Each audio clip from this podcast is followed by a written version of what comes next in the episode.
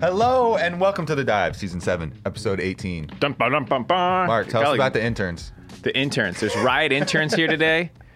There's they're all over the place. Maybe hard to get my bagel this morning. I hate them. Ah! All, all bright eyed and excited about life. This bagel Get out of my way. Interns. It's Monday morning and I'm tired. Don't be excited to be here. I like how this was an unironic topic though. When he came, he's like, "These goddamn interns! I want to go get a bagel, and they're they're eating the bagels. What are they doing? Monday morning and at 9 a.m. There's they usually put no out new in the- bagels, and then they wanted more bagels. There's no one in the cafeteria, and then they're just swarming like a pack of seagulls.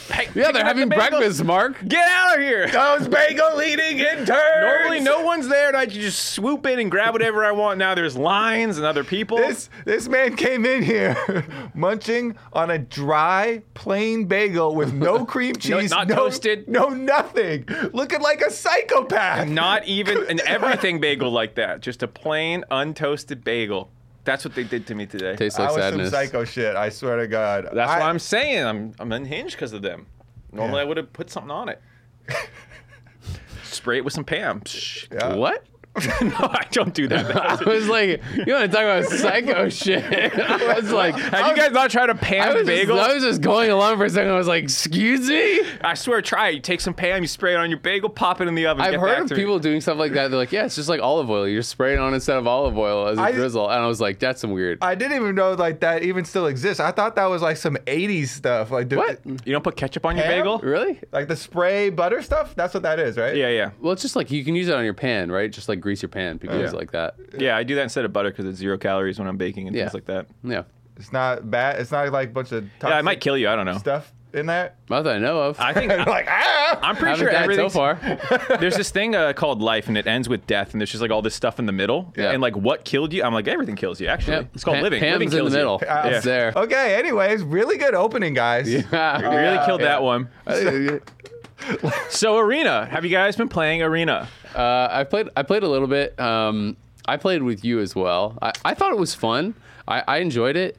I would play more if I had someone to play with, but I don't think I would ever queue up for this mobile. I heard you had Mark to play with, and uh, apparently Yeah, I you guys fun. just trolled each other and just lost the whole bunch. I, I told Mark I would play more with him this weekend. And he's like, "Yeah, I don't know, we'll see," you know. And then like, I I, was like, "Hey, Mark, you want to play some games?" He's like. This conversation did happen. People invite me to think. All right, all right, all right. This is this is a multi-layered answer here now. I had a lot of fun together. I did accidentally troll you, and you accidentally trolled me a little bit. Yeah. Because you hadn't played before, so you Yeah, just like I didn't. didn't. I didn't know any of this stuff. Well, yeah, troll. his his was not accidental. It's just like he hadn't played the mode before, so he didn't know where the fruit was or like what all like okay, Pike does. yeah, and all these- that's that's not accident. That's yeah, but he's like not controlling the fruit with me. I'm like, God, get, get, get the fruit Azael. And then Yeah. I was playing Lilia, and I got the uh, one that doubles your health based off your mana, or gives you half your mana as Yeah, health. yeah. Confused with the one that's a summoner spell that you stand there and channel uh, your health and the mana. warm up thing. Yeah, Yeah. I, act- I didn't. I wasn't reading He it was very. like, So "I you- got this one. I'm gonna be so tanky. It's so OP." I'm like, "Sweet." and then he flashes in place or something. no, then I'm just I start No, channeling, like and three then it rounds later, super sucks like, on "Oh, Lilia because you can't even kite because they get rid of your your kitey summoner for that one, so you can't even kite anymore. so I I'm just like, wait, this is so turbo ass, and then like not only did it not get the one I thought I got, it actually made me weaker too. Yeah, yeah. So anyways, we we trolled each other. I also when someone invites me for plans, and like a lot of times people are like, yeah, maybe, dude. I don't do that. I'm like, no, I'm not doing that. When someone's like. You know that kind of like we should hang yeah, out no, sometime. you, you say maybe to me though all the time. Well, that's like the but you could tell I wasn't going to play with you this weekend. You knew I wasn't. playing. he literally just said he does He the was- opposite of what he. Yeah. But you- my He's like, but I intentions- don't do that. my but I don't do intentions that. are I'm like, you literally just did My, that. my intentions were so clear that I was not playing with you with how I answered it. My intentions are clear. You know how people. You literally just lied. You know how people say. When people do You the, people say, maybe, dude, I would never do that. But they- Mark, Mark, literally on Friday, hey, Mark, you want to play some arena this weekend? I don't know, maybe, dude. His example. but did you did you think I was actually ever going to queue with you this weekend? I don't know, maybe, dude. Be, be honest. I'm saying when people invite you to things and you give like the honest like, oh yeah, that could happen. My when I say that, you know, there's no chance You're hell. literally the example of that person. Yeah. no, All right. I, I swear to God, if you invite me to something and I just, oh, But you know. you know, I'm not going. When he does it, you know, though. That's Azael, doesn't Azael knew I was not playing because you started this whole story saying how my intention was clear that we weren't going to play together when you asked. Oh, shit. You started. You can't even go back to the vods, watch it again. It's clear based off what Azael said that my intentions were obvious. I was not going to play with him this weekend. I don't know, maybe, Okay. dude. The VODs, But- the VODs will speak the truth. I was clear in my intention when you invite me to do something, if I'm coming or not. No, I don't agree with that. I love this too, and you're like, oh yeah, we were intentionally trolling each other. No, it was sounds like it was just incompetence on, both- on both sides, accidental. Yeah, we can go I mean, there. uh, the, I, I think the mode is fun. What I was what I was complaining about was I didn't I don't like how powerful the fruit is. I, I But think the that- fruit, so the fruit are the only objective in the No, game. I know, I know. Like make it. But I guess it just it just feels like there's certain there's certain things like for example we played against a Twitch that had that like the bonus range stuff and and whatnot. Twitch is busted. And so it's Yeah. like and we're playing some like double melee thing and Twitch just opens up first global of the game, Mm-hmm. ulting you from across the map, and then just pops the little ghosty thing and runs away to a fruit and then has ult again. And- and you're just like And the spray and pray hits the fruit. to- what are you so if supposed you're like, do that? if you're camping the fruit, he just shoots the fruit from range. Yeah. And like you That- get hit too, and you're like, okay. so t- to me to me that it was just it's just like the fruit is cool. I'm cool with the fruit, but I think the fruit should be By the way, A heal? if you listen to us before we turn on the recording, he's not cool with the fruit. I, th- I no no I just I don't It's like the it ult- as it's the he alt hates the cooldown. fruit. No, this is my. uh, I think it, it should either be the heal or the cooldown. It's not both. Uh-huh. That's, I think- that's I to think me. be- Like, I, I think it's it's you need an objective, like you say. You don't want people Yeah, just like yeah. stuck in a corner with all their traps or whatever. But it just felt like. I, I felt like it took away from the actual fight. It's like, oh, I'm fighting this guy. I'm like dodging his stuff. I'm hitting my stuff, but he's getting all the fruit. So like, I'm like, oh, okay. You actually you have to adjust and you just prioritize the fruit. It's like, oh, fruit's spawning. I'm about to kill this guy. Who cares? Time to run for the fruit. You know, it's it's just like it just feels kind of weird to me. It feels I, like I kinda- think the only thing I don't like is the ult cooldown on some Yeah. some champs, just because it's so obnoxious uh, for something like a Twitch and things like that. But otherwise, I, I'm I'm pretty chill with it. I, I like the uh, the fruit breaking things up, making you run around. Yeah, Yeah. I, I had a lot of fun with the mode. Um, I played it with a couple of different friends. Played with Medios also like before the event that happened, and the only like thing that caused me not to play so much anymore is one like you ha- I feel like you have to have a friend to play with. Yeah. Playing it, or at least for me, playing it by myself. I played a couple solo. I didn't have that much fun. Was, I haven't even fine. I haven't even queued up solo because I know I'm not gonna not gonna enjoy that without a without a buddy. And the other thing is it's hard to balance when you're trying to balance pairs. There's really big like win rate discrepancies because AD plus supports. some of so the strong. combinations are really crazy. Uh, and then the other thing I can see people complain about is some specific combinations. Like if you RNG roll some specific augment with with a champion, like sometimes those can get turbo out of control. But I feel like that's part of the fun too. Yeah, everyone- It's supposed to be.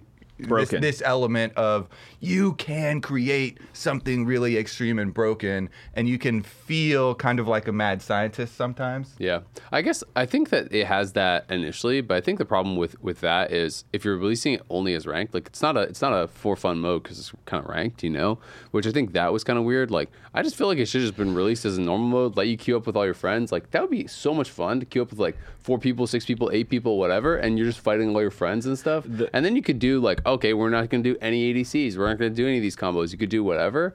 Um, but I know from some of my friends who play all the time, their frustration with the mode is now that it's like everyone knows what the best combo is. Everyone only queues the most OP ca- pairs of, of champions and only goes for very specific augments and feels like you lose the game if you don't hit those specific augments and someone else does. And then it's like, okay, well, at that point, then they need to they make changes, which I know they are doing some balance stuff. Well, it's not just balance stuff too. They like the custom lobbies thing is something that they just ran out of time for. Yeah. and they're going to add that. And so as long as people are playing the mode, I think there'll be more functionality like that coming Yeah. because I think everyone's like, clearly I should be able to play with eight friends, you know. And I think they're like, yeah, duh, we're going to work on that too. So Yeah. I'm excited for that kind of stuff. For me, I just didn't log into League at all this weekend. I haven't played League in like two weeks now because I'm.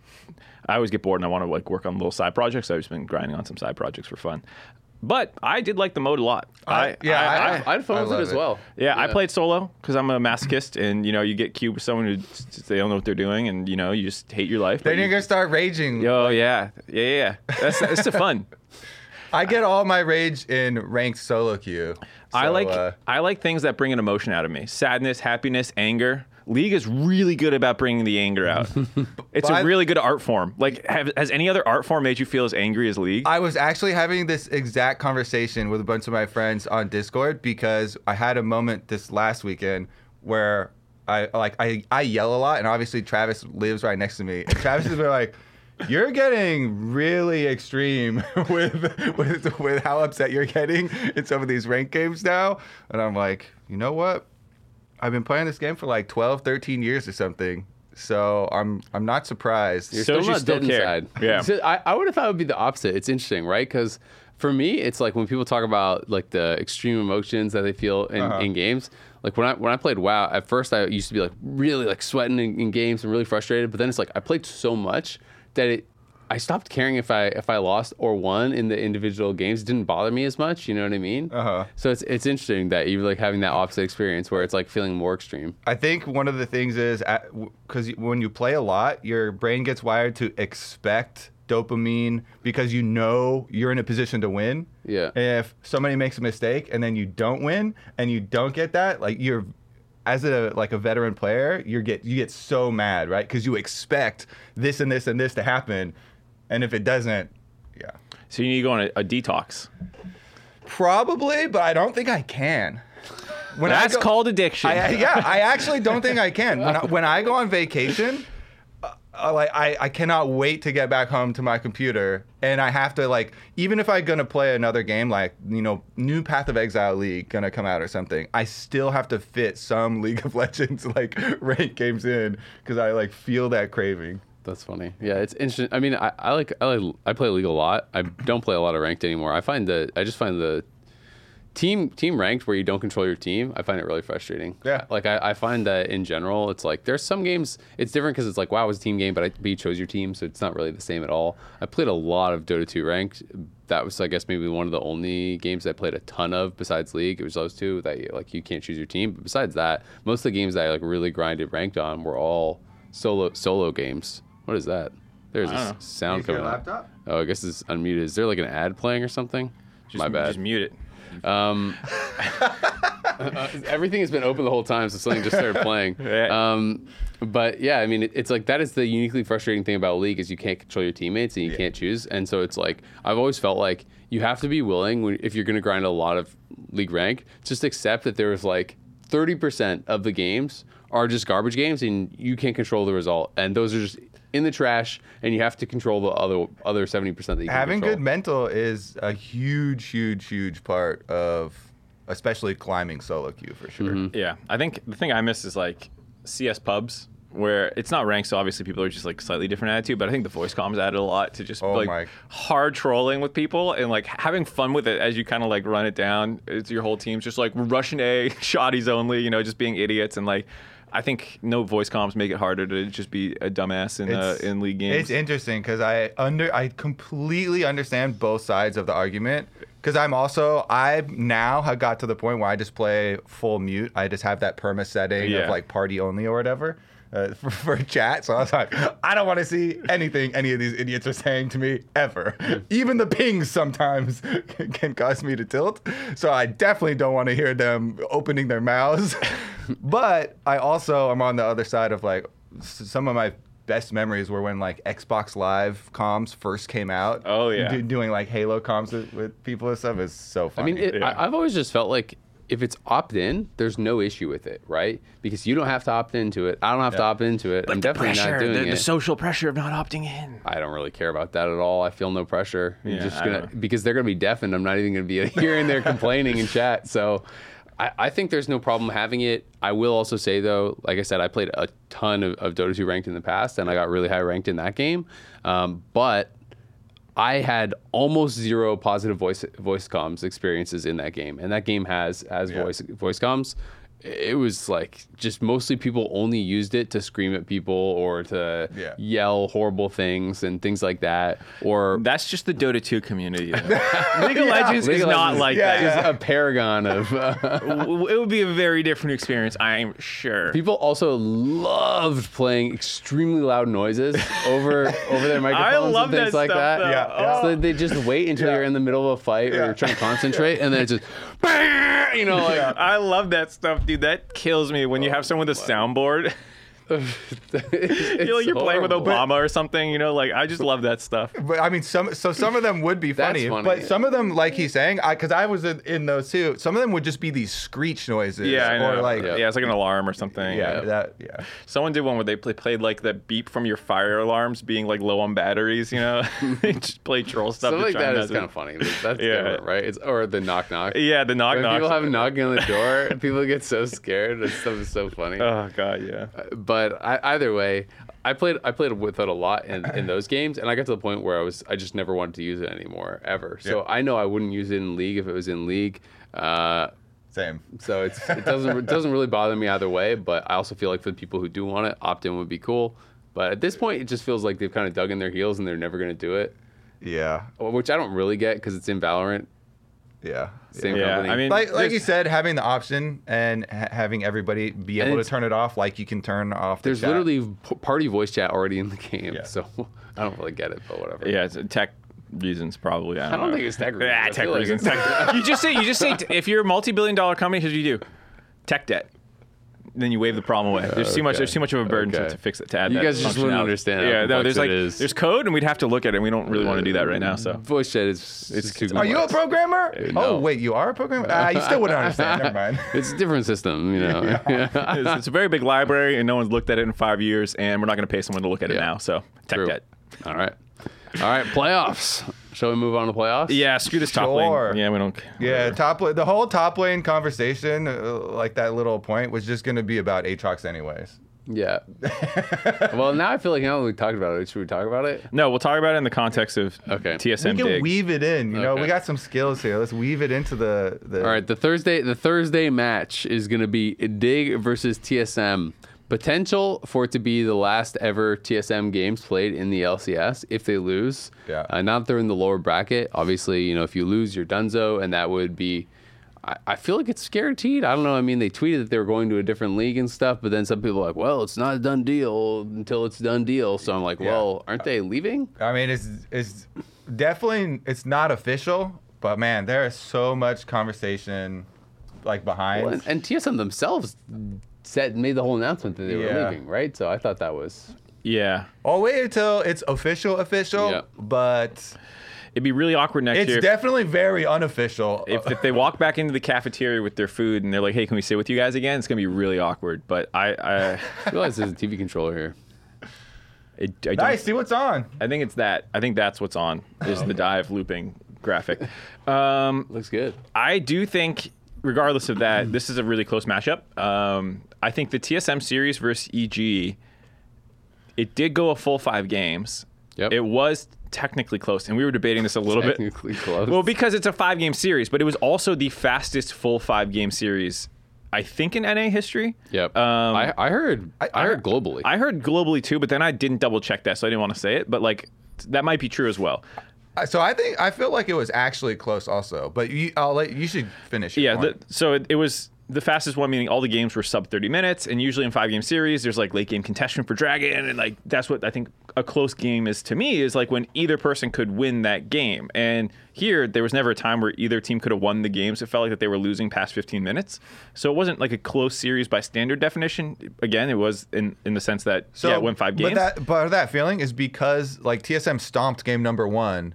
What Yes. was it? Twenty five minutes. Doesn't that mean that it was a close, Close series, series, yeah. but not close games? So- that's what I would say. I think it was a close series. I just think the individual games were not close because it was five stomps Yeah. basically. Y- yes, but I also think, and this is maybe going to be contentious. I, I think the fact that it, this was a close series hinged on a couple things. Where if you replayed it, it would not be close again. Uh, I think Like the one Lucian counterpick and the Lucian counterpick mid game one was great, and I, I don't want to punish people for like, hey, you only won that game because you did something troll or cheesy or something. It's like that was a really smart counterpick And won that and game nice because you level prepared one. your picks Yeah, and bans. yeah, it's like you did you guys your job real series, good. and then you executed well on it and made it work in game. Right, and then you that's like that's like that one opening salvo was great. Like I said, lucky. but uh, it's something that's like it's it's not necessarily repeatable. And then the other thing was there's a some shenanigans going in the top lane with with the top, uh, draft around the the uh, Rumble. Yep. And even though they won game two, the Jax counterpick into Rumble looked terrible, and it was only because Revenge got spoon fed some kills initially that he was able to get to that 18 kill game but he was down like 30 40 cs in the lane and then they just opted into it again game four and they could have gone a control mage but then they slammed the yone and it's like okay this ended up being a very bad draft where you counterpick And they had yourself in one instead lane of Sejuani, so they couldn't actually kind of bail themselves out. Of right the, the Sejuani and Jax is obviously way stronger with double solo lanes that are melee and so like I don't know they, they just kind of trolled their draft it felt like a little bit in game 4 Mm-hmm. and so to me while yes all the games it was five games none of them were particularly close oftentimes it felt like due to draft reasons that like Yeah. could have been easily avoided by I think EG or game one was again really good TSM prep that you can't just necessarily do again. So I felt like if you replayed this series, I think EG would win three one maybe and look a lot more dominant in that three one because anytime that they I don't know. It, I mean- this is this is maybe cope for EG fans and maybe TSM hate or whatever. But honestly, that's how I feel looking at this series. Is I don't think it would be that close playing it again. I, I think I think it's an interesting take. I will say the positive the positive side of this for me for TSM was that I was kind of starting to feel like, oh God, Hanser really doesn't have a second champion beyond Renekton that he can do well on. Well, he did well on the Rumble, right? He was actually his laning was good, and I, I felt like the second Jax game into the Rumble was because it was kind of Hanser disrespect. It was like this guy's not good. I'm just going to beat him anyway. You know what I mean? I'm going to play this pick. Ah. I'm going to be able to take all ins. I'm going to be able to get ahead of him, and I'm going to be able to dominate. And so the fact that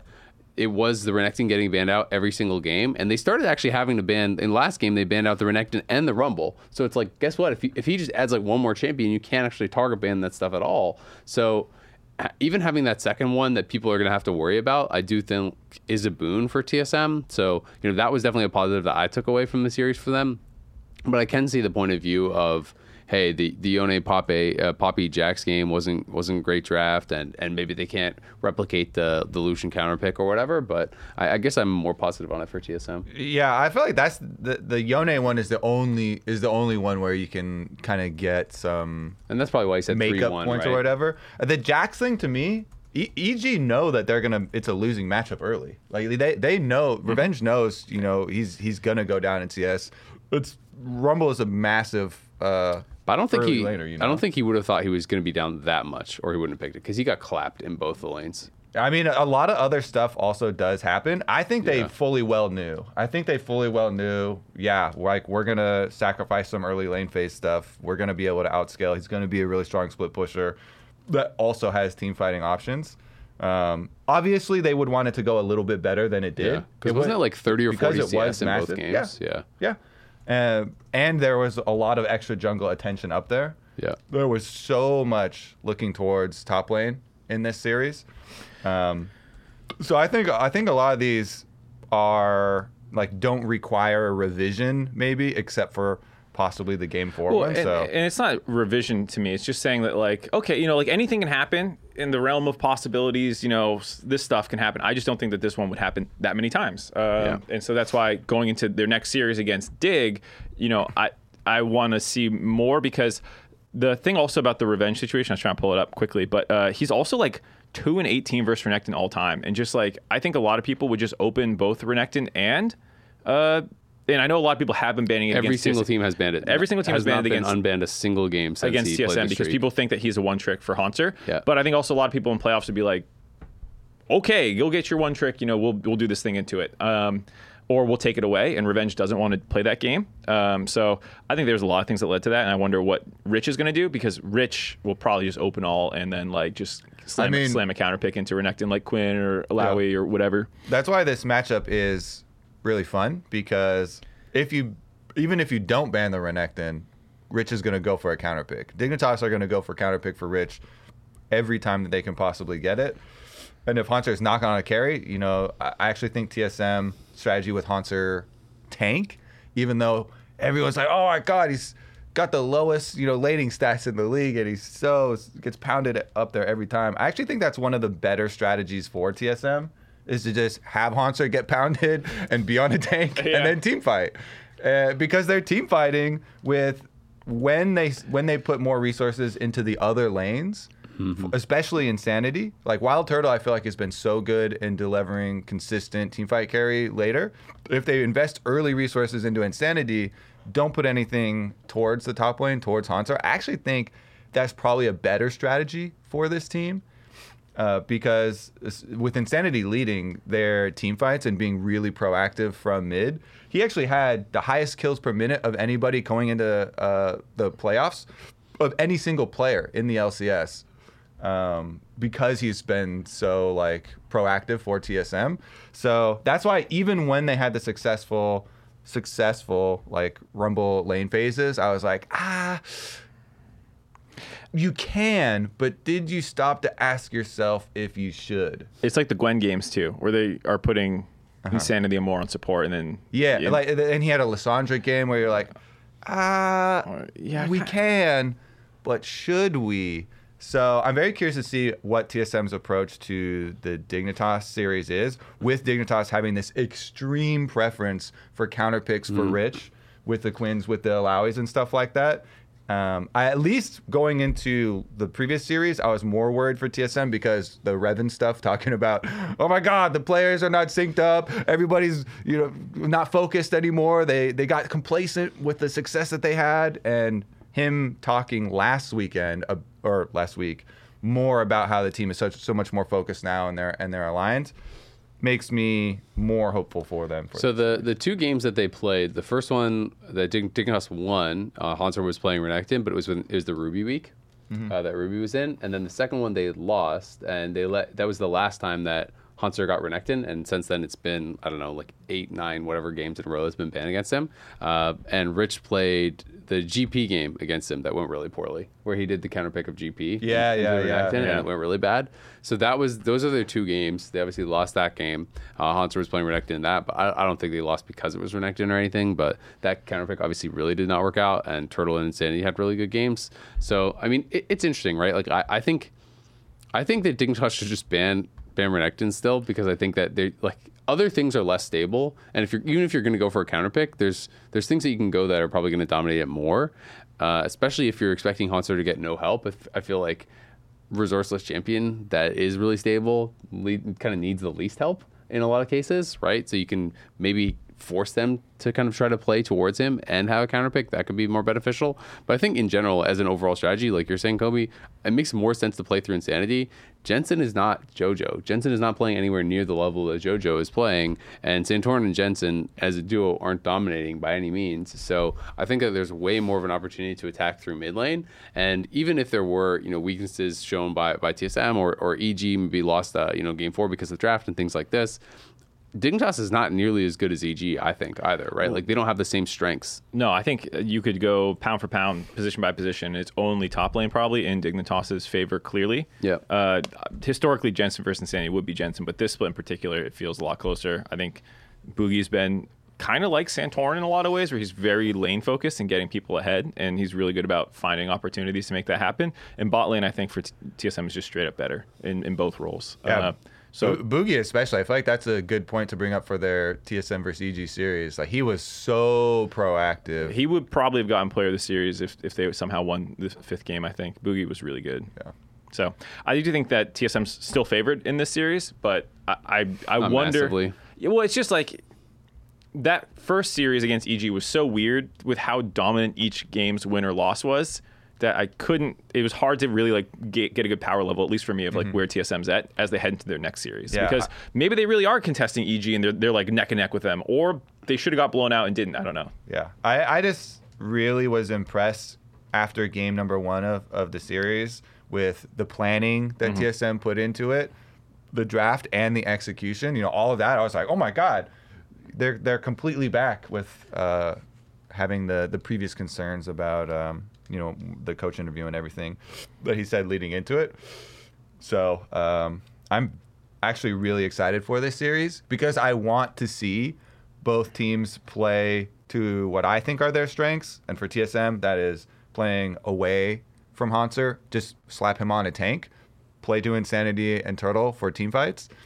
And I want to see Dig play to Rich.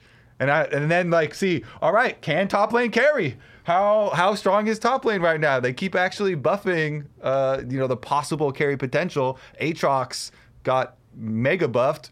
Revenge had the massive Aatrox game versus them. I bet Rich, I, I could see him just itching to do that as well. You know that I win in the all, LPL. all these types of things. So I actually want to see a clash of styles like that, where one team is like, you know what, we're not going to play around top at all, and the other team tries to win. I guess my, my concern with Dignitas is do they even really know what their style is, so to speak, or their strength is, so to speak, anymore? Because the only wins that they had down the stretch was the 100 Thieves win and then the 100 Thieves tiebreaker win. And besides that, they lost seven out of eight games, And that's why Rich wasn't on my All Pro ballot. right? And so Rich, I do think showcased that he had the ability to take over some games and, and really carry games, but he wasn't really able to do it down the stretch. And it didn't really feel like Dignitas had a clear identity and clear way to get consistent wins at all. So that's kind of my concern is I know how TSM can win. I think, like you said, play through Insanity, play through play through Turtle, but I think mostly just play through Insanity, to be honest.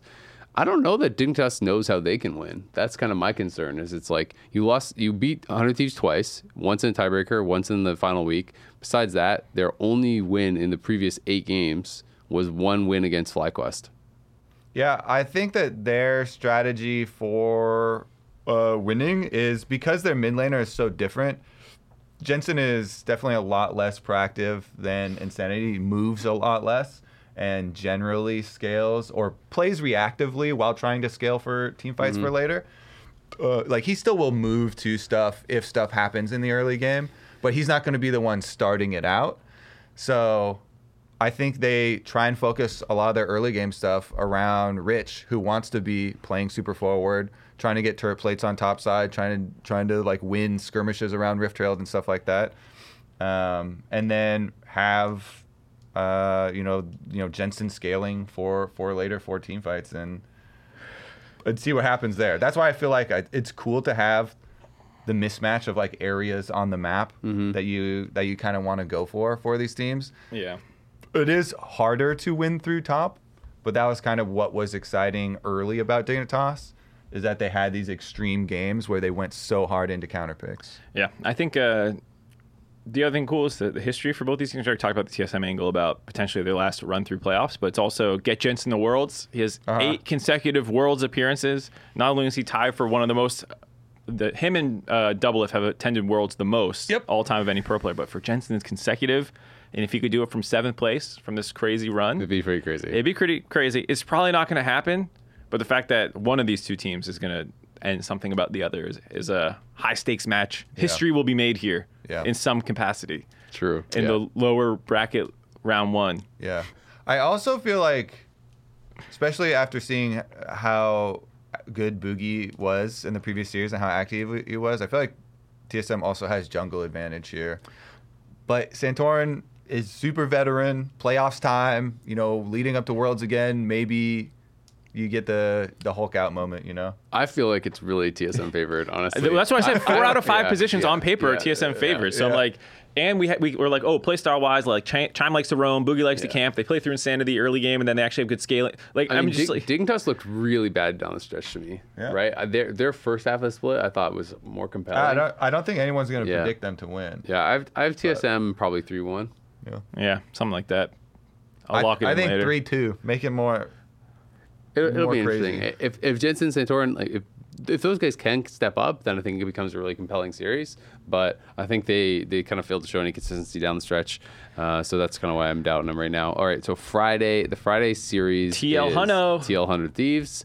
Uh, this one is going to be pretty interesting because uh, TL is so kind of like up and down, and they had their crazy series against uh, NRG, which was you know very much I think what people were expecting. I guess. 5K gold throw, in game two. Let's go.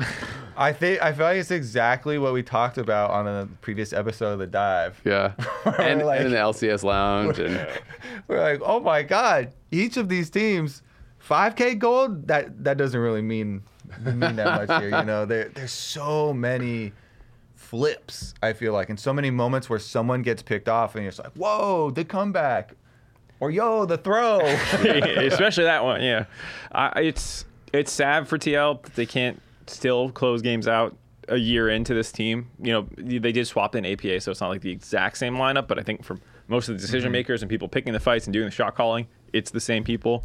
Uh, I thought Core had a bit of a down series um, from the fact that he was on All Pro this year. Yeah. it didn't feel like that was the level he played at. and it's a perfect meta for him. You know, there's Rell and all these engaged champions, and um, man, APA also had a really bad series and looked very affected by it. Like mentally, like you could just look at the cameras. He's having huge reactions every time something went bad, and the team is comforting him when he's walking off He's, stage. he's dying left and right in game. If you don't even want to look at player cams, you can just see bad decisions being made. Yeah. I also feel like this that that series was the first time where I've been like, whoa, I really feel like I just saw some comms problems like live on stage where the team is turning or and he's going back or there's there's definitely that missing link of like how we want to play out the fight or are we actually turning off objective type of thing. Uh, I feel like in this series that that was felt even more. And, and if you combine that with what you're saying about like watching the cams and some of the reactions and stuff, um, it does.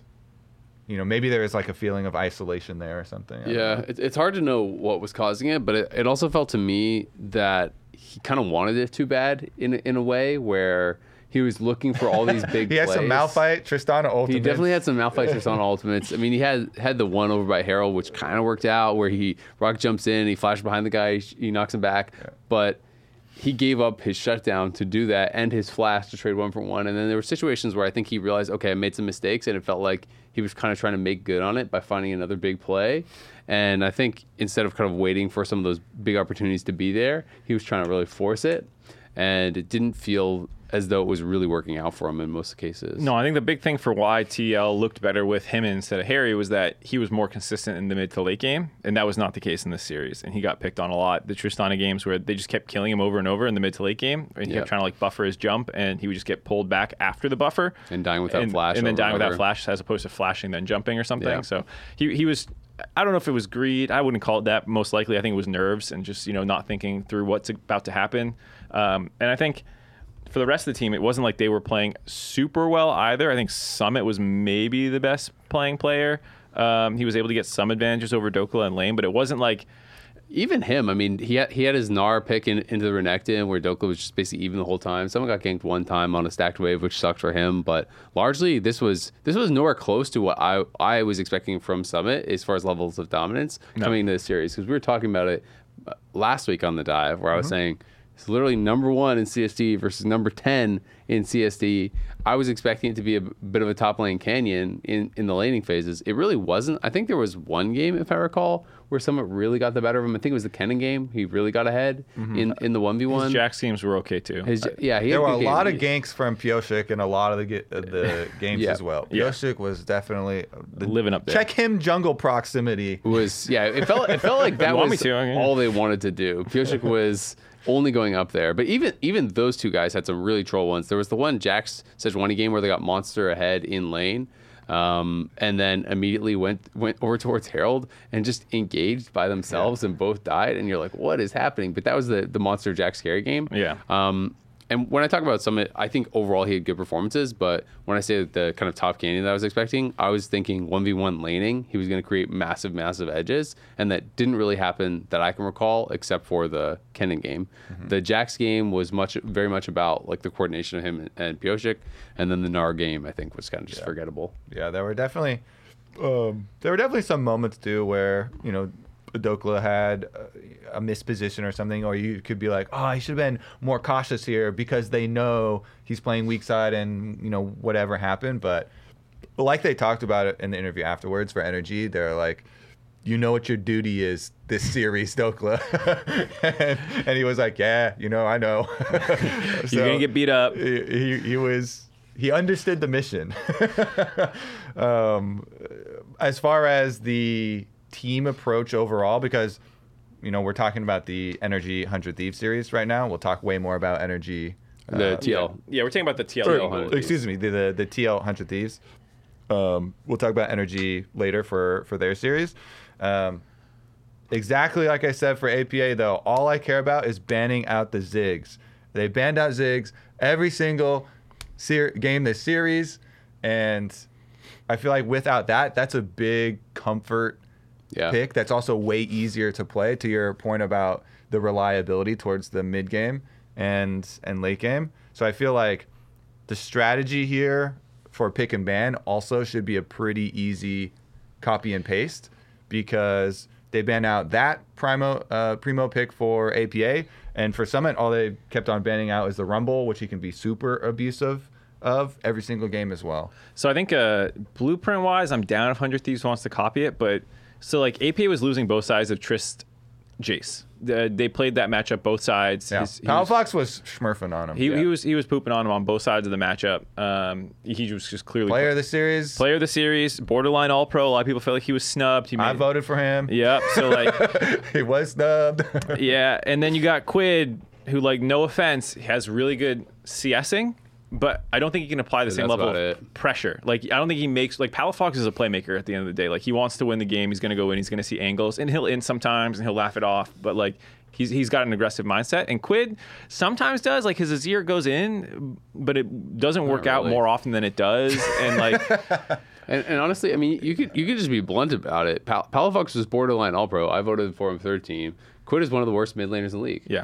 Maybe the worst mid laner in the league. So you can copy and paste the draft strategy, but I'm not confident that Quid wins both sides of matchups and then goes and makes plays with that. Yeah. The same way that And, Palafox if, and if he does, it's not going to be anywhere near the level of dominance, right? And if he does, well then hats off. We're we're all wrong and like Yeah. good for you, but we're not. but he hasn't shown that. Yeah, exactly. You, you can't expect it. yeah, I don't care who your mid laner is, though. I banned Ziggs versus APA. Yeah, is that- my, that's, is my point. Yeah, yeah. Yeah, and I, think mean, I think APA was trying to come into the series and prove, hey, you have to respect other picks. He had never played a professional game of Jace. Uh, they talked about it in um, in one of the coach interviews, though, that they knew it was coming because he'd been playing a lot in solo queue, Yeah. but still had not played a single game of it in pro play. Did not inspire any fear in, in his opponents with his Jace. It didn't really work out the way that he wanted, and I think that a lot of teams are going to watch that. And I, I thought it was so important for APA coming in that series, and I talked about it a lot, you know, early on. I said everyone is going to ban the Ziggs, right? But you can unlock the Ziggs if you can prove that you can dominate on other picks and make them scared of that. That did not happen at all. So I do think that is is definitely a concern for TL is that people will try to kind of rinse and repeat. But Hundred Thieves, the only way the Hundred Thieves wins games is by picking late game and hoping they don't get run over because they don't really have any proactivity on the map. I think Closer did have a good game or a couple good games in the last week. We'll see if he can kind of replicate that. But I think if, if Closer is not playing like playoffs Closer, if Closer is playing like regular season Closer, this team just doesn't do anything. Like Quid doesn't really do anything. Closer doesn't really do anything. Their bot lane's okay. Their, their top lane's okay. Summit got boomed out of the LCS by Closer and someday back in 2022 spring. It can happen again. True. Uh, I agree. Closer is both the problem and the solution to their early game. Um, I, like Busio's not going to roam around and make tons of plays. He's he's he's with double for the most part.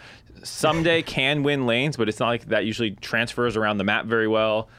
Qu- Quid, like we already talked about, not a huge playmaker, so it, it does come on to, to Closer to step up and do what he's done in previous playoffs. I like that phrasing. What? If someone is both the problem and the solution, you're just saying you need to play better. Yeah. because Kinda. you are the problem. If you play better, then There's sometimes like, oh, my lane phase isn't good. And it's not going to get better, so someone Yeah. else has to come up with a solution for this. but Yeah, like, yeah. closer's early game can be good, and when he has a good early game, they're going to get way more. They're going to be way more proactive. So like, yeah, just be like that Viego game, please, closer. Yeah. but it's the same thing we've been saying for I feel split. like a month. Yeah, For Hundred Thieves has been like this mid jungle issue. And that, it's obviously hard to fix. He he was seemed pretty unshaken. At least he presented that after after the Viego game in his interview because they he got interviewed. He had the six zero five Viego game where he got all those early kills. I think he got the first four kills of the game, five kills Yeah. of the game, something like that. Yeah. And ha, you know had a nice game there. And then he was on stage and basically saying he doesn't really care what people think. You know, it just matters what he thinks. It matters what the team thinks. Whatever. That's good. Uh, which is I think the right approach to have. Absolutely. So we'll see. I mean, if, if he can show up and, and give the team some early proactivity, I do think that Doublelift was one of those guys that was playing was playing well. And you know, if people were playing better around him, he could have been borderline All Pro. You know, he kind of put in the same bucket as we talked about with Impact and some of the other guys. I think they have some people who can perform if they're kind of given that that success around them. But it's it's also it's also tough because I feel like it's kind of a mismatch for Hundred Thieves where Hundred Thieves is so slow. I feel in the early game, and they want to go really late and just go five v five. And TL has a really explosive early game, right? And so you're talking about one of the slowest, most inactive early game teams against one of the most explosive early game teams. And yeah, TL will throw some games for sure, but I think Hundred Thieves is going to have a tough time if Closer can't really step up, just even hanging in the early game, right? Because this team is not a good early game team. You know, they're averaging down 1K. Uh, TL in the regular season averaged up like over 2.2K at 15 minutes, I think it was. So Yeah, this is one of those. It's all about perspective. Is it a bad matchup because you know Team Liquid have mismatched strengths with 100 Thieves and they're going to blow you out in the early game. Is that actually a positive or is it a negative because you know even when they get these big early game leads, they're going to throw them? Which fo- which force is stronger? So, to- 100 Thieves are 100 Thieves basically build to catch games. Yeah, That- but, that but is- my, my problem is they don't they don't do anything proactive to capitalize on mistakes or anything. Yeah, they, just- like I said, they built literally to catch They got games. Nets. They don't build to be to, to be proactive. They, they go into the river with a net and they say, "Jump in, I fish." don't, I don't think they're good at catching either, though. They go out and they go out to go So fishing. that's got some holes in it. and they don't still have any tools. They go out Any fishing fish- with their hands. any man. fish wanna just jump in my net I with sure, holes? I sure hope a fish will jump out of the ocean into my boat. That's Yeah. Hundred Thieves game plan to win games. Team Liquid, they're jumping all over the place. Pretty floppy fish. Okay, might Those in the whales boat. are beaching themselves. It's They're fine. just ending up on beaches for no good reason. It's definitely possible, but it's. I don't know. I just don't see Hundred Thieves as this like wax on, wax off team that's going to capitalize on your mistakes. It just feels like most of their games they do nothing early and then they roll over and die. Yes, that is true. Team Liquid is 2-0 against them this split, but last split they were able to beat Team Liquid in some games. Basically, with this approach where they had scaling and you know Bjergsen, I think was was a much They were a much lot better, better mid last laner. split. They were. I agree, but I think the overall idea can still work in a series if Team Liquid and like APA really is frazzled. If he comes into a second series and looks like how he did in this first one, and Yeah. you know closers being aggressive and like abusing this potential weakness in the mid lane, and Mm-hmm. you know top is someday I think can do fine into summon. I'm actually assuming the drafts are okay. I'm not super worried about topside I, because I think so, I think someday is good. Yeah. but I'm I'm always like the extra positive someday enjoyer. I feel like. But I think like these two have had history playing against each other, and someday is not going to get like frazzled because like so. he was the one who pulled out the Malphite that, like you were saying, was the big deconstruction of MVP Summit, and, Yeah. and then everybody like copied the someday blueprint versus him. Yeah, I think bot lane is one where it's a little scary because Core and Yeon are usually pretty good, and, and Busio is, is sometimes a little hit or miss. But if he has a good series, I also don't like You know, like it feels like other than mid lane. 100 Thieves can mostly stack up versus TL. It's the, it's the early game and then it's the the mid lane. If Quid Other than mid lane, but that's that's saying if closer plays way better than he did all split, because Yeah. closer couldn't stack up to any jungler this split. No. No, I mean I, I'm with Right. you, but you're just basically saying like if the Viego game is the closer we get in this Yeah. series, then I actually think they legitimately have a place to win because TL is not clean, and Yeah. so uh, if they can contest the early games a little bit more, they can do it. But it does feel like an uphill battle. Um, otherwise, you're like, what are the angles? Because I don't think you can copy. Just be Palafox. Quid, go ahead. I don't think you know he's going to be able to abuse it Tristana the same way. Yeah, yeah. I think that's that's really the tough thing, right? And uh, first blood participation or whatever for the split was was five percent. It was the one game. It was the Viego game, right? So he did he did get the, his one, but uh, On the board, baby. yeah, he's on the board.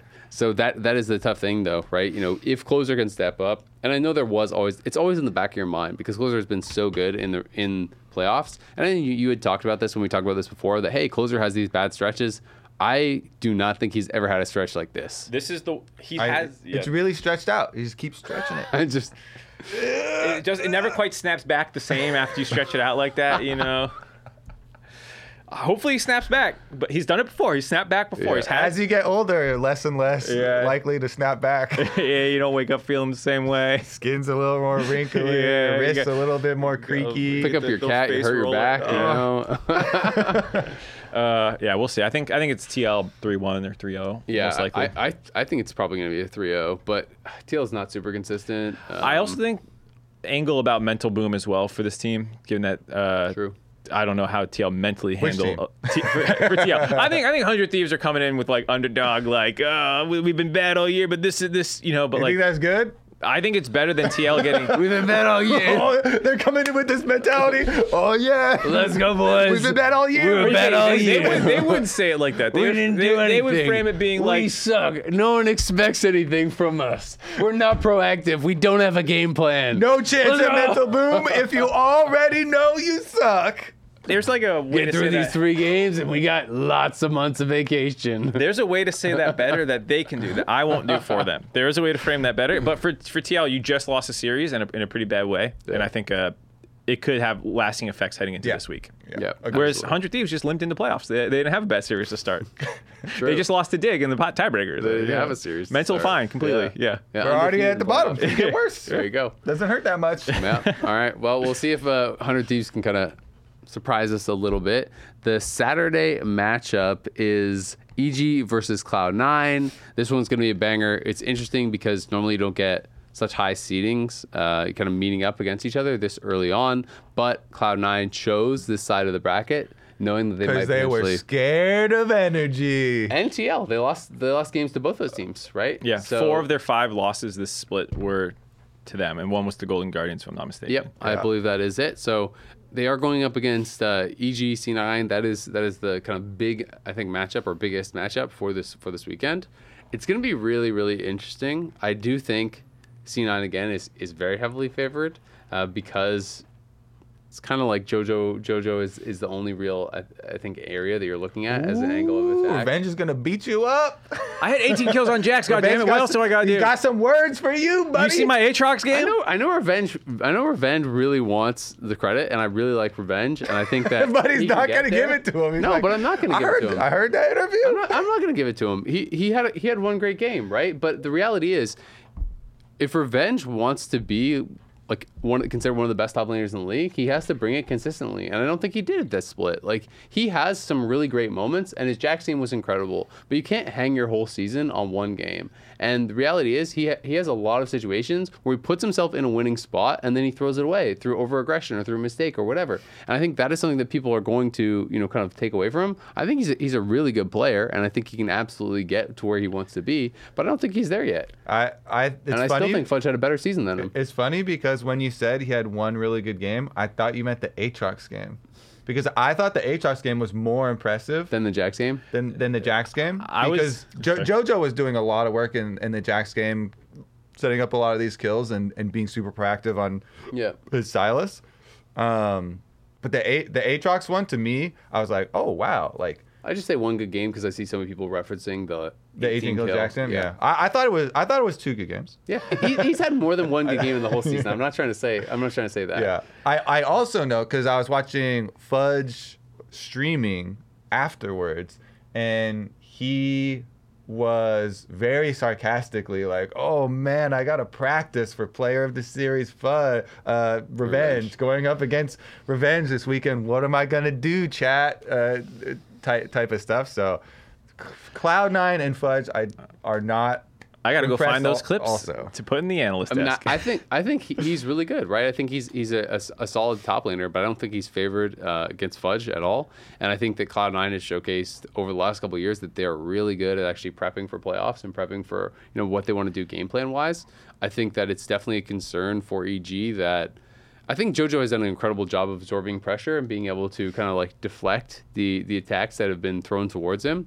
But if there's one team that I think can really do it, maybe more than well, I guess I should say Golden Guardians is up there as well. Uh, but Blabber and EMENES I think can craft a plan to really kind of attack and try to pin down JoJo. And as long as JoJo isn't taking over, I heavily favor C9 bot lane. I favor C9 top lane. I say favor C9 jungle very heavily, right? So I think that there are a lot of difficulties here for EG. I think that mm-hmm. they would have to have a really good draft plan, and I think JoJo would have to Hulk out, and I think Revenge would have to have another series like he had because he did have a really good series, right? The Yeah. Jax team was great, the Aatrox team was great, but Yeah, I, I think that EG and Revenge did prove that they have another way to win games, mm-hmm. and he is a viable carry.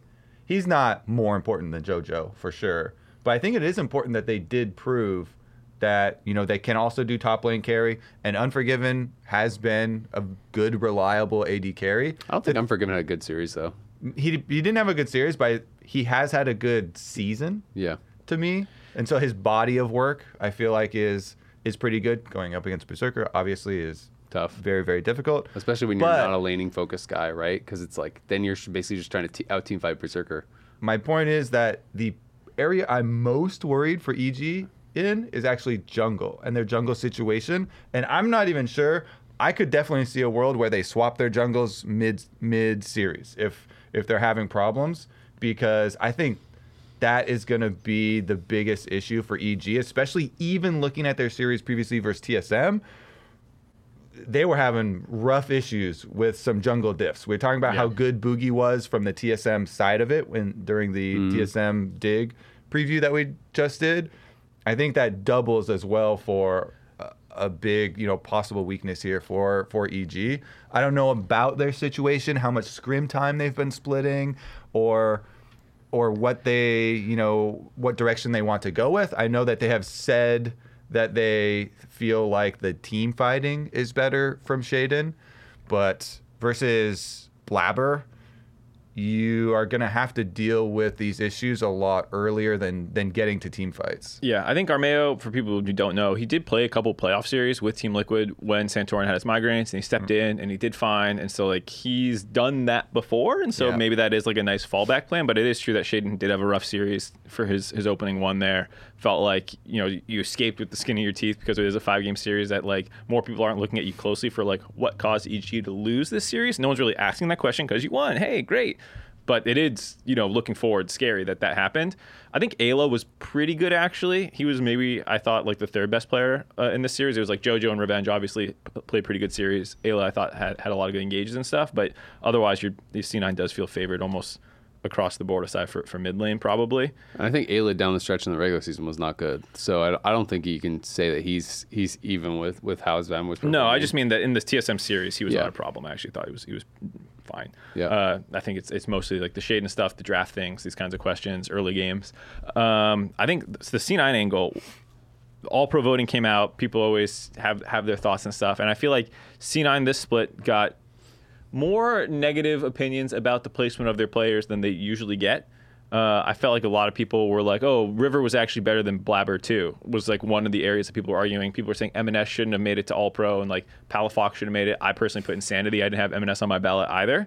Uh, but what's crazy to me is How that are they winning then? that's my question. Is like if they, if if you know, Licorice is better than Fudge, and Gori is better than EMENES, and River's better than Blabber, and who he's better than Zven. Why is Golden Guardians not the number one seed? Why are they not the best team in the LCS hands down? And I feel like people have gotten voter fatigue a little bit of C9 after they've won two championships and they've been pretty uncontested as these best guys again. these guys again, I'm sick of voting for them. These guys are better. I think also, to be fair to the Golden Guardians players, they are very good. They did deserve their spots. I pretty much voted the same way. Um, but I think people in some people in the community, some fans are sick of C9 and they're hoping on their downfall. Berserker's overrated. I, I saw a lot of that using really dumb stats, honestly. And I kind of hope C9 clap EG because I'm a contrarian and I'm sick of seeing this like anti C9 stuff for no reason. It feels like. And uh, I think I don't think they're a perfect team. I think Yeah. that they're weaker this split than they were in spring and even uh, summer playoffs last year. Um, but I want them to step up and, and kind of shut shut the haters up. I- mean, this series depends to me on how much EG can improve from their la- their previous years. How much can EG improve in one week? Because if they can't, they've got no shot versus versus Cloud Nine. And they said, "Hey, yeah, we know this was." There are a lot of areas that we're already looking at in their post in their post game interviews. They're already like, "Oh man, we have a lot of stuff to clean up. Thank goodness we won this series, right? Oh, we we were able to get it in in five here." So at least that is a good indicator that they already have areas that they knew coming into this week of practice they were going going to focus on. But man, they are going to have to have had some good tangible improvements with this one week of practice to match up versus Cloud Yeah. Nine right now. I mean, I think one of the things to me that really stood out with Shaden is it felt like he was a little bit, I think, unsure about how he wanted to play his early games. There's times where you know he's he's doubling back, he's doing these slow clears because he starts doing camps and he starts heading towards bot side. He's like, ah, actually, maybe I need to go back top side. Starts walking back, and then he's going back and forth. It's kind of like this hesitation. That happens a lot when your laners are ask, asking a lot for things. Yep.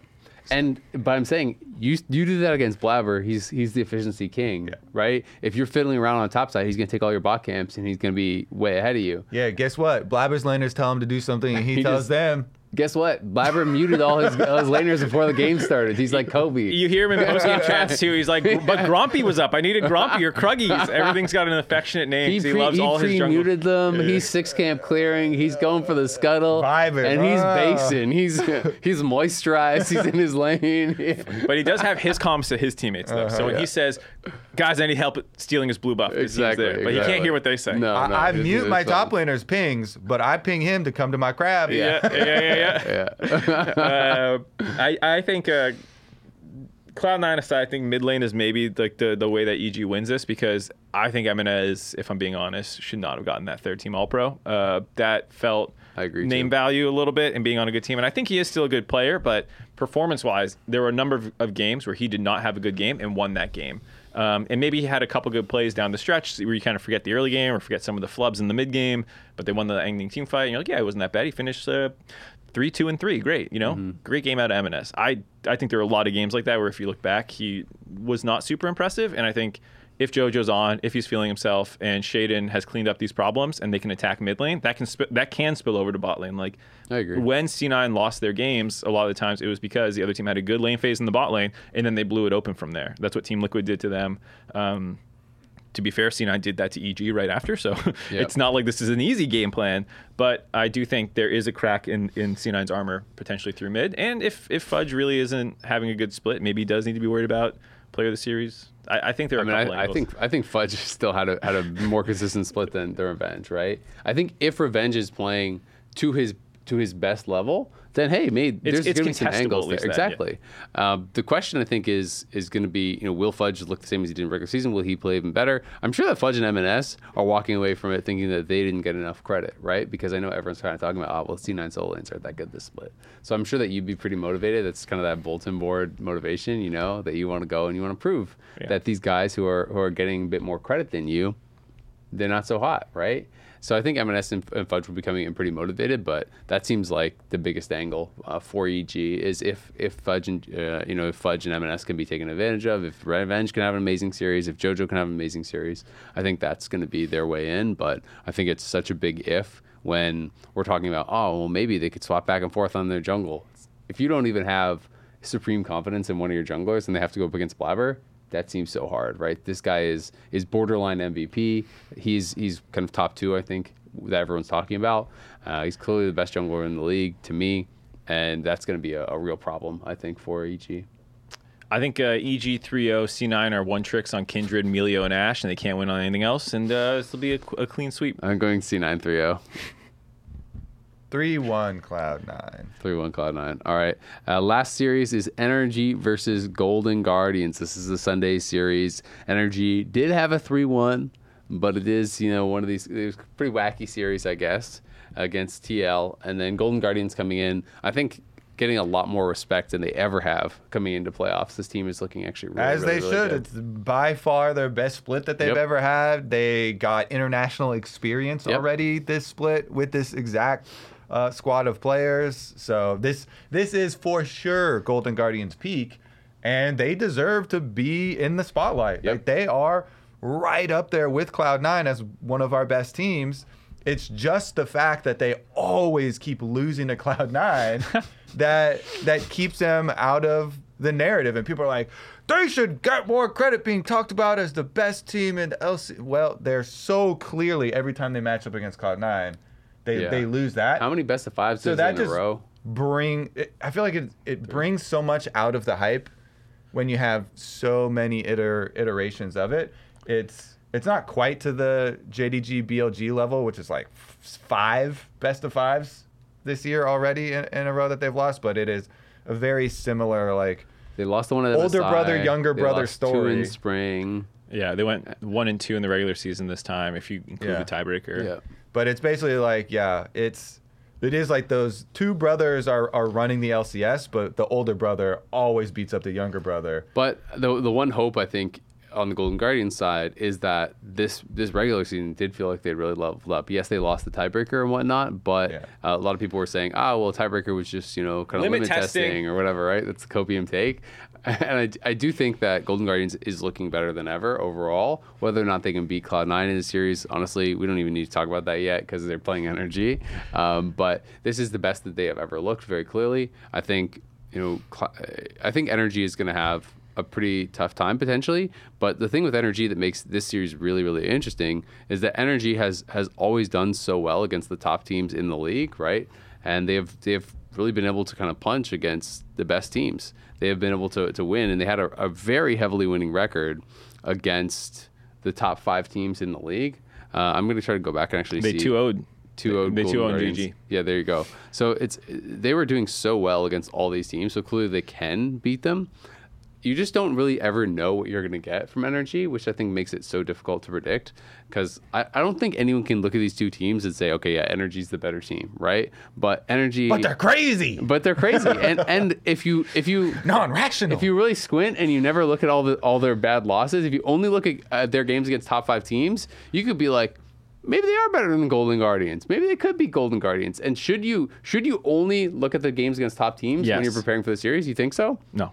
I, well, the thing is, Energy are usually better in playoffs, and they're usually way better against the top teams. Both of those things are happening right now. Were they So, better against TL? How can you argue against that? Were they better against TL? I think so.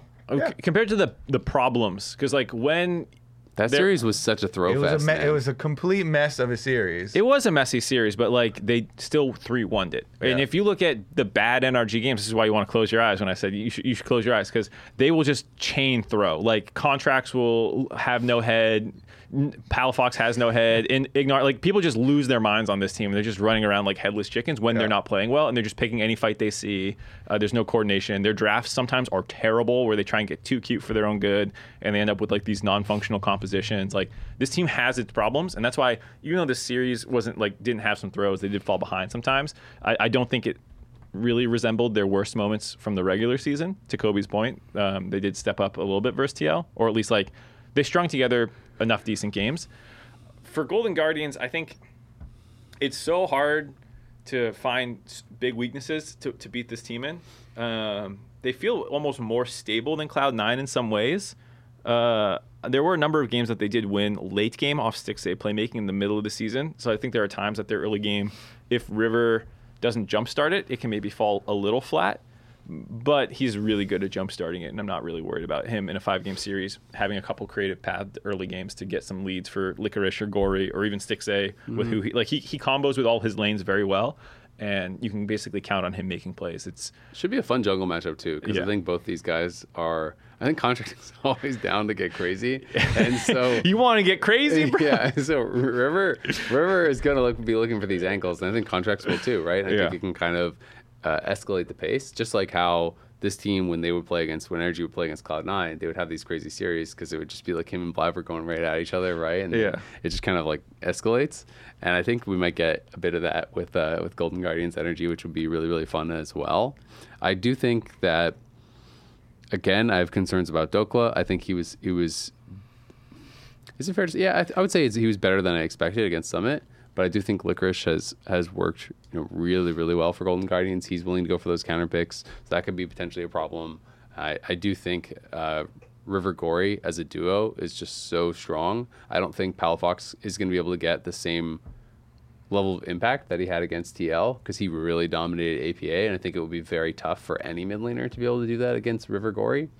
And the bot lane, I think, is, is looking pretty damn solid. So it's going to be tough to attack, but Energy has shown that they can really rise to the occasion, play against the best teams. So that's what's going to make this series so unpredictable. And to me, this is actually the hardest series to predict out of any of the four this weekend. Hmm. Just because I know that Energy does really bring their best when they play against high level competition. I and I think one of the one of the biggest things specifically about the top lane matchup that's even more difficult for energy to handle than it is like versus Team Liquid where you know Summit is pretty resource heavy. Mm. is going to be up there a lot, so you can you have a lot of counterplay elsewhere. Uh, if you just uh, say, you know what, Dhokla, you're going to play weak side this time around, try and give up the minimum. Licorice does not need the same resources and is so much more flexible. Like they have utilized him really effectively with counter picks. They have also utilized him really effectively without a lot of resources. So I feel like that's even more difficult than than going than the series versus Team Liquid, where you kind of know what you're going against. Pyosik spending a lot of time up there, and Summit always trying to play so aggressively. I feel like Licorice is just more versatile. Yeah, and he, like you said, River can either camp mid or camp top, and Yeah. it's it's a little bit harder to predict. I think uh, the Licorice Dhokla one will be interesting. I feel like Licorice's counter picks are simultaneously crazier sometimes, but also better for team situations. Like Mm-hmm. uh, as good as Summit is, he actually doesn't have like a crazy champ pool. Like he has his Summit champs, like the Gnar, the Kennen, Rumble, Jax, and they're all This Licorice, to be fair, he just plays Jax a lot. Well, he does play a lot of Jax, but he also will bust out a Yone or like random. He, he was the first one to pick up the Rumble way back in summer split playoffs before anyone else other than Shanji was playing it. You know, Yeah. so like while it's, Poppy, it's Gwen. yeah, like while it's meta now, Licorice is on the like the, the cutting edge of top lane meta, uh, and so I do think he's even a little bit harder to prep for than Summit in that that sense. Not just in game, where like where is the resources going to go? versatile. Yeah, but like they can do a lot of different things with their draft. He doesn't need counter pick, and when he does get counter pick, it's not necessarily the meta counter pick. So. I do think it'll be a tough series for Dhokla, but I think so much of it just comes down to Contractz and, and Palafox if they're vibing. Because Contractz starts playing the Ivern, Mm-hmm. starts running around. I don't know, just starts throwing wrenches in Rivers' game plan. What did you think of the energy strategy to leave open Kaisa every time and just give over Kaisa? Because FBI was on this thing where he was like, you know what? I can do the Xayah Kaisa uh, matchup, but I also, he really likes Ezreal, and he kept on doing the Ezreal into it. Whereas so many other teams on this patch are just like Kaisa Prio through the roof. So the Kaisa seemed a little overrated this weekend. Hmm. I don't know if that was the teams picking it or the champion, because globally Kaisa is very high prio, and so it's probably the, the teams picking it. But it didn't look great, not only in the TL series but also uh, the TSM series. Hmm. Uh, it, it got through and was like kind of whatever. So I, I kind of like the Ezreal answer. It did better in lane than I thought it was. The first time Ezreal was locked in, I was like, ooh, Ezreal in- into Kaisa, you can just get jumped on and murdered because that's usually what happens in the mid game. If the Kaisa gets ahead, you land one Prey Seeker, you jump in, pop your Q, Ezreal shifts away, you go invisible, run after him, and keep shooting him, and then you win. You know. Uh, but if the Ezreal wins the lane phases and you're ahead of the Kaisa and you're taking turret plates, it didn't look as bad. And Stixxay was jump like ar- jumping on him in some team fights, like arcing shifting or Yeah, FBI. yeah. Yeah, excuse me. I actually think of Stixxay a lot with with Ezreal's too. Yeah. So that one might actually even be able to go both ways. Yeah. Uh, But yeah, he uh, he he made it look pretty good both in team fights and in lane phase. I felt I felt like. Yeah, Yeah. I thought FBI was playing really well in the Ezreal overall. Yeah. I mean, he Yeah. had some kind of moments, but FBI I feel There's like like that always has a one shift that people kind of made fun of him for when the Jax came out of GA. Yeah, yeah, yeah. But I was like, also your crash down from IgNar was early, and like everyone else didn't CC him. So I was I don't like, think it was just that one. I, I think he had a, a really Well, that was one that I saw in the- people in talk- Dragon team fight. I'm not saying really ev- that was one that people gave. I'm saying Fair. that one was BS Yeah. to, to shit on Yeah, him for. But it's it's it's interesting, right? I think that the I think the Ezreal worked well for them. As far as as far as the Licorice Champion Pool thing, I was just going to touch on. I mean, to me, Licorice is basically just playing LPL LCK meta for top lane, right? Where it's just it is just way more popular to just pick Jax all the time and just basically if you think you're good enough at Jax, they just feel that they can play it all the time, right? Like if you're looking at LCK, for example, Jax is the second most played. It's actually above K'Sante. Renekton's number one. Renekton's number one, I think, pretty much most leagues. Uh, in LPL, it goes uh, K'Sante, then Renekton, then Jax. In LCS, he had about half the plays, the total plays of Jax, right? So he had eight plays on it. It's been played 17 times in the LCS. And LEC, for some reason, the stats aren't actually loading for me, but I think LEC is more similar to LCS in that it's it's a lot less Jax than LCK and LPL, at least last time I checked. Unfortunately, I can't load right now. Um, but he just kind of plays more that style. And it'll be really interesting to see if he is like kind of cooking up something different or if he just now is kind of in this zone of like, nope, you're just really good at Jax and you're just just play that and you're better than your opponents.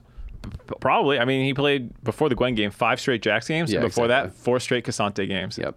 So his last That's 10 LPL, games LCK, baby. is those two champs and then one Gwen game. Yeah, and then the other picks around that are these like Poppy Gwen. uh, other right exactly and so he he's he is very versatile he can use a lot of these double angles. It's just that you don't need to if if you're going to be offered this every time Yeah. right? And that's that's that's how you get into these patterns. And then if you're in a pattern for a long time people start to be like ah What if we ban that? but yeah what, what if we ban that can he still play other things oh yeah he he's, he still can play other things It's it's also interesting because both the games that they played against Energy, they lost and he played Jackson both games, right? So you know, are they are they you know worried about that at all? You know, Are they going to be cooking up some something special to actually bring out against them because the fact that they went 0-2 against them in the regular season? yeah Yeah, it's I think top, top laners, though, in general, I think top laners should look at LPL even more than other roles. Top laners and AD carries, especially, I feel like, should really be following that meta. Yeah, I uh, I am pretty confident in Golden Guardians. I know NRG beats top teams, but even on the point about them playing better in playoffs, I feel like that's actually usually not true because they hadn't had a Hmm. big series win yet in playoffs over anyone when it really mattered. Uh, keep, they keep fighting Cloud Nine, they do and keep, they keep pushing Cloud What Nine. about their big series win over Team Liquid? They keep pushing Cloud Nine further than other teams push Cloud Nine. Mark, they push them, but then they And don't beat TL. They don't win. what and about then their massive? they lost to TL in history-changing in, win? in summer. They lost to TL last year. Yeah, but- and that and then they couldn't qualify. We're in summer this year, Mark. or was it TSM? I forget. They lost to someone last summer. I think it was doesn't TL. even remember now. Exactly my He's point. It was such an inconsequential series that they lost. That they don't win all their big series. Like they, that can happen. So I I don't truly that's believe. fair. I want energy to like actually beat because even the the T- TL upset was like it was a close series. Yeah, I want them to do their Golden Guardians moment, where like Yeah. Golden Guardians had that win where they took down TSM, and you're like, oh shit. They need their Eric I mean, that moment. that is a fair point. Maybe I give previous iterations too much credit for like pushing Cloud Nine, and and like and I'm like, that's your accomplishment. That's that, that's how you look good in playoffs. Is like, wow, you did better against our best team than a lot of other teams did. I mean, the reality is that's more of an accomplishment than most teams have because most teams are not competing for the championship. Well, some teams. That's- Well, some teams actually are in the finals, though. That's my Yeah. point. Is Yeah. like this team is not even made a finals Because weekend they didn't yet. have to fight Cloud Nine yet. Yeah, there you go. Maybe there are these things called losers brackets, and some teams make it through losers bracket. They got clapped up by an EG in spring last split. Who that then won? No, that imploded.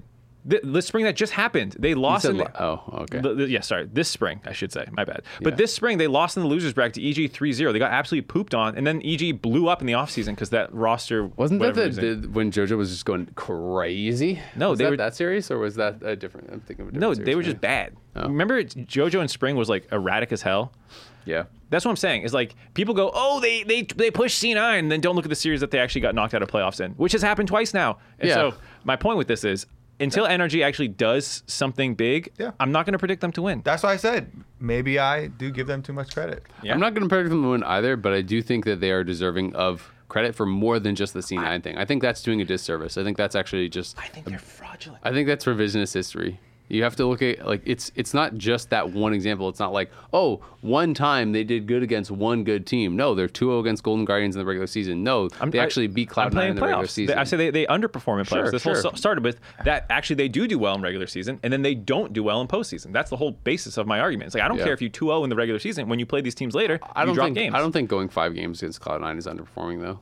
So I would disagree with that. No. there's other examples, but yeah. No, that's what, that's what I'm saying. There aren't. They, they they do well against Cloud9 twice in playoffs, and then they lose to other teams in playoffs, and people don't talk about that. They just talk about the fact that they pushed Cloud9. But like, why did you also then lose to EG 3-0? Well, I mean, the the the, split I think that everyone talks about wasn't it? Here, I'm just gonna look it up, but it was spring 2022, right? It was last year, um, where they where they went. Uh, No, it was summer.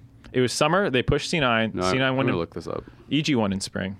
Yeah, I know. That's my point. Is that they they barely lost to Cloud9. They were eighth place in spring last year. They didn't even make Am I- playoffs. Am I misremembering? Yeah, it was Oh, summer. okay. They they, they It's played summer. C9 in summer, and then they lost to them in the first round. But people were like, hey, close five game series. Yeah. And then they played TL, I think, in the losers bracket and lost in the five game series again. And they they dropped a critical game where Luger inted, and then the team has in some content Yeah. insinuated some of those reasons were the reasons that Luger is gone now, and and FBI was brought in. Yeah. But then they had another close series in spring against C9. They pushed them. So CLG didn't get 3 0 I by think EG, by the way, I think it's a fair in, in summer. It was they went 3 2 against C9, and then they they lost. Uh, then they In beat spring. GG in summer. No, this spring they got three. Yeah, yeah. But I'm just saying, like you said, that they only had really close series against that, which I didn't really think was fair. So they lost to TL 3 2 in, Yeah. in summer. Yeah. Yeah, that's what I'm saying. Is that their their accomplishments though are just pushing Cloud Nine. That TL roster that they lost to didn't even make Worlds. They weren't like a great team. They got fourth place in, in summer last year. So like, that's not a huge accomplishment pushing that team to five games. Yeah, Mm-hmm. I think it's fair. Yeah. Yeah, I guess I don't think it's fair, but sure. Yeah. Why? I would love to know why you don't think it's fair to say Because I think the re- you're using this as a, as a massive detractor from this team, and the reality is there's like two teams that have have have any like massive big accomplishments in this in this span, right? Like like what are the teams that uh, you know you, you do give credence to then in playoffs over these last couple of years, right? Because Uh, it's like Cloud Nine who wins everything, and then hundred Thieves, hundred thieves made finals that and then summer. Golden Guardians won one time. Golden Guardians, Right, so- hundred so thieves, three teams. FlyQuest went further than last split.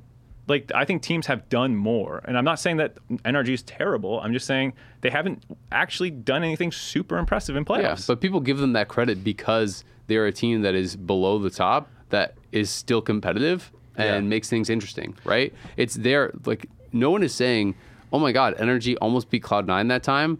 They're the second best team in the league. People are saying, "No, Energy isn't just one of these teams that stumbles into playoffs and gets absolutely shit on 3-0, 3-0 by everyone," which Yeah. is what people think about the bottom of the league, right? So I think to me that is that is the thing. It's like you're painting it as though people are pretending that they're a top team. I don't think anyone is pretending they're a top team. Well, people are but just you're you're doing the same thing by saying that they're going to stumble into playoffs and get zero three. I don't think people say that either about energy.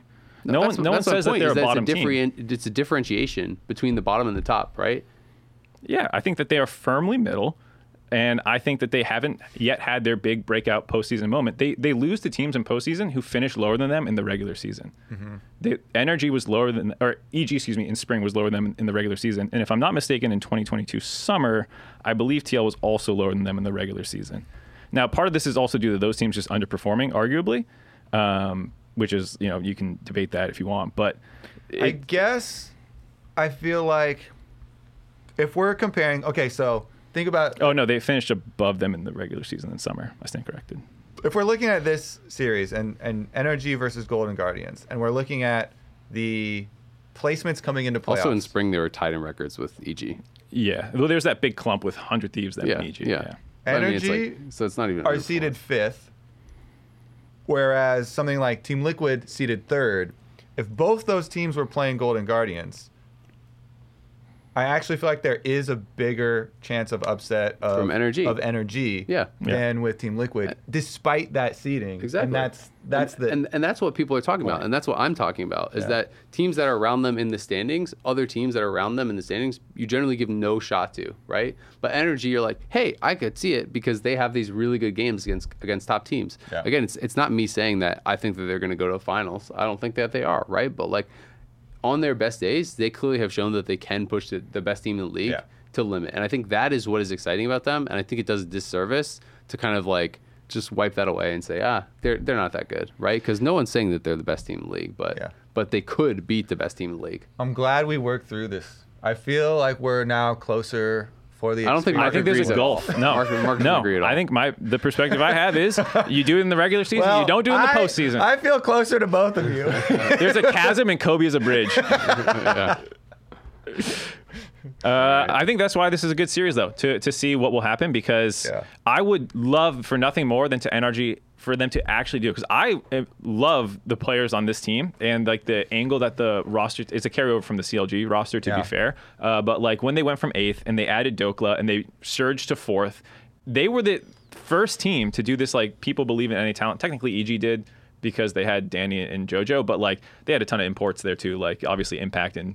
Uh, Inspired. inspired or, or you can't just like hand wave away where some of the success came from whereas Yeah. NRG really was when it was CLG five NA guys basically in a dream kind of kind Five of vibes. NA can win. five NA can win uh, Luger obviously not NA he was TCL but he came up through the academy system whatever splitting hairs at that point point is NRG was the team that a lot of people believed in first um, in a lot of ways so Yeah. I, I do want them to succeed and do it in postseason yeah, yeah, yeah. Yep. Yeah. I mean, it, it, it's gonna be it's gonna be a fun series, right? Again, I I we disagree on on how to 3-1 see Golden these teams. Guardians is what I'm saying I think Golden Guardians is going to win as well. I- I'm going to go 3 2. But at the end of the day, I think that Energy still deserve some credit for what they've done. Yes. They already beat number three seed. It's already one upset. Yep. there you go. four seed. Excuse All me. right, I'm gonna predict seed. energy to win. You guys are both frauds. Damn, Kobe. what is it? Three two? Or are they just better? Are they just built different? Are they three one Giga Chads? No, it's they're a not. They're not. They're Oh, not. shit. They're not. It's it's a it's a it's a five game series. I can They're- see Kobe looking into the future. I'm I'm I'm imagining the throws. Even if, even if they're uh, even if they should win a three one series, they're, they're not gonna be able to do it do it clean. so they should three one, but they're gonna They're 3-2. gonna three two. They're gonna Damn. three two. They're gonna three two. All right. Well, it should be a fun. It should be a fun set of series. I'm glad we at least disagree on one of them because I think the others are, overlooking a little bit more one-sided. But that'll wrap it up for us for now. Remember, if you're watching us on YouTube, hit that subscribe button. Button on YouTube so you don't miss an episode of Dive. You can also check us out on Spotify, Apple Podcasts, Anchor.fm. Keep sending us your questions on Twitter with the hashtag the Dive LOL. LCS Summer Playoffs continues this Thursday on August 3rd with Dignitas facing TSM, potentially their last LCS series ever. Starts at 2 p.m. PST, 5 ET. Make sure to tune in. Peace.